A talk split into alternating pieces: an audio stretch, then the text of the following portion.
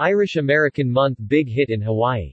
Irish American Heritage Month is observed in the United States by proclamation of the President and Congress to recognize the achievements and contributions of Irish immigrants and their descendants who have settled in the United States over the course of several generations. The first commemoration took place in 1991. The month of March is designated as Heritage Month to coincide with St. Patrick's Day, the Irish national holiday celebrated on March 17. Heritage months are frequently declared by governments to commemorate hundreds of years of contributions made by a particular group to a country.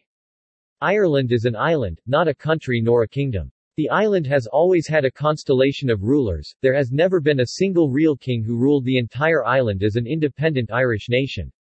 There have been up to 30 individual kings on the island of Ireland, but traditionally it was divided into five powerful kingdoms. The last time Ireland was anywhere close to being called an independent nation, save from when it was ruled by the British, was over a millennium ago, under Brian Boru and the titular High Kings of Tara. It was a federal monarchy with five regional monarchs, in actuality, princes, who nominally acknowledged one supreme ruler. Those High Kings of Tara were high in the sense that they were the most powerful amongst a large number of kings. Brian Boru was crowned Imperator Scotorum or Emperor of the Scots i.e., the Irish at Armagh in 1005. The island was still divided, ruled by numerous clans. A clan or fine in Irish included the chief and his agnatic relatives, however Irish clans also included unrelated clients of the chief. The kings of Tara enjoyed a prestigious title, but this conferred minimal authority upon them beyond their own realm, with scant tribute or obedience from the other clan chiefs. The nascent federal structure of kingdoms would likely in isolation have evolved through conquest, negotiation and intermarriage into a unified United Kingdom of Ireland, but it never happened. Large, well-defined modern nation-states are a very recent development in geopolitical history. The Irish potato famine, also known as the Great Hunger, began in 1845 and resulted in the emigration of an immense proportion of the population. The United States was the primary recipient of Irish refugees. The Society of the Friendly Sons of St. Patrick, founded in 1771 in Philadelphia, came to their rescue. Throughout the Society's first century, its members were inspired to aid victims of starvation, eviction, and exile from Ireland. This was especially true in the 1840s, when the Irish people were afflicted by the Great Hunger, starvation due to crop failure, and the evils of an oppressive government. During this period, when Ireland's population was reduced by 5 million, members of the Society collaborated with members of the Society of Friends and a variety of other organizations to alleviate the suffering caused by starvation. It was no longer relevant once the Irish ancestors sprang. Every Irish person, regardless of clan, received assistance. The Society of the Friendly Sons of St. Patrick changed what it meant to be Irish. Irish was now every person on the island. It was inclusive not only of the dynasties of Munster, Leinster, Connacht, Breffni, Ulaid, Airgala, Northern and Southern Uí Néill, but also the descendants of the Kingdom of Dal Riata where an Irish tribe known as the Scotti settled both on the island of Ireland and on the western coast of Caledonia, the area now generally referred to as Scotland.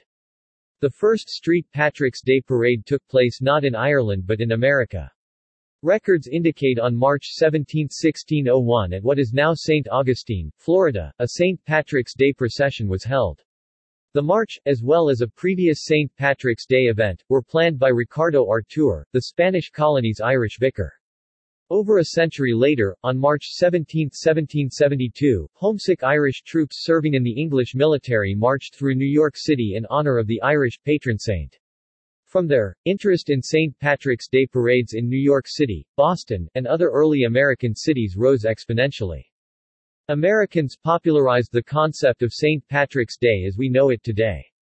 People in Catholic Ireland attend church and celebrate the day as a religious holiday. Although March 17 falls inside Lent, a papal dispensation allows Catholic Ireland to be exempted from the specific canon law to abstain from meat on that day. St. Patrick's Day is a full-on bacchanal in America. Christmas used to be the day of drunken revelry until the uptight English forbade it. Christmas was banned in 1647 in the kingdoms of England, which included Wales at the time, Scotland, and of Ireland. It didn't return as a festive holiday until the Victorian era. Meanwhile St. Patrick's Day picked up the slack in America. The Friendly Sons of St. Patrick are the primary organizers of Irish American Heritage Month celebrations in Honolulu, Hawaii. The Emerald Ball kicked off the festivities. Karen Elizabeth Blackham Goodwin organized the event, which took place at Annie O'Brien's, an Irish pub in Honolulu. The party was also broadcast live on Zoom, co-anchored by Karen, and Jody Bearden from Hawaii Island. Karen said, Bill Comerford, the bar owner is a past president. The current president is Tim Dunn, who was not in attendance because he is currently studying for his master's in genealogy at the University of Limerick for a year. Matt McConnell is currently leading us as the vice president in his absence.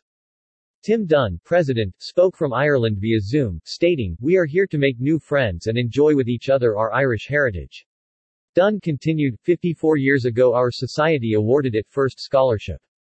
We look forward to resuming our regular activities and fundraising events for our scholarships.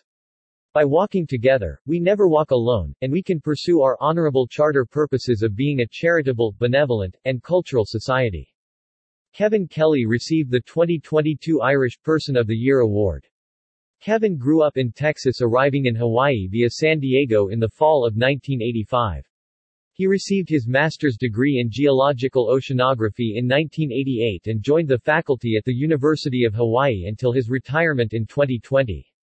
He managed the university's deep deep diving remotely operated vehicle group for the Hawaii Undersea Research Laboratory and after receiving his MBA at Portland State University in 1999 was appointed as an advisor to the university's vice president for research.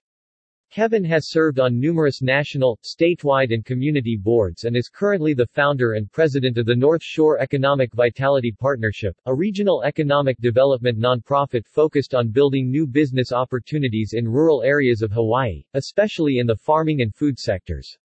Kevin was the Friends of St. Patrick Parade Chair for 10 years and also has served as Treasurer, Vice President and President. He currently holds the title of President Emeritus. The Emerald Ball was attended remotely and in person by almost 100 people, including past President Bill Comerford, who owns numerous Irish pubs in Honolulu, and Dante Sabarbaro, one of the 2022 scholarship recipients. The exquisitely beautiful Dr. Nancy Smiley and Beau Chris Harms entered and made certain to spread cheer to everyone present at the ball. The Friendly Sons of St. Patrick also organized the 55th annual St. Patrick Day Parade running down Kalakaua Avenue in Waikiki. The event featured around 800 participants including community organizations, marching bands, groups from the military, and keiki from schools. The parade ran 90 minutes, with hundreds of marchers, 40 vehicles and four bands strolling from featuring Derussy Park to Kapiolani Park. Anyone interested in joining the Society of Friends of St. Patrick can find membership info here. Follow the author, Dr. Anton Anderson, on Twitter at Hartford. More news about St. Patrick's Day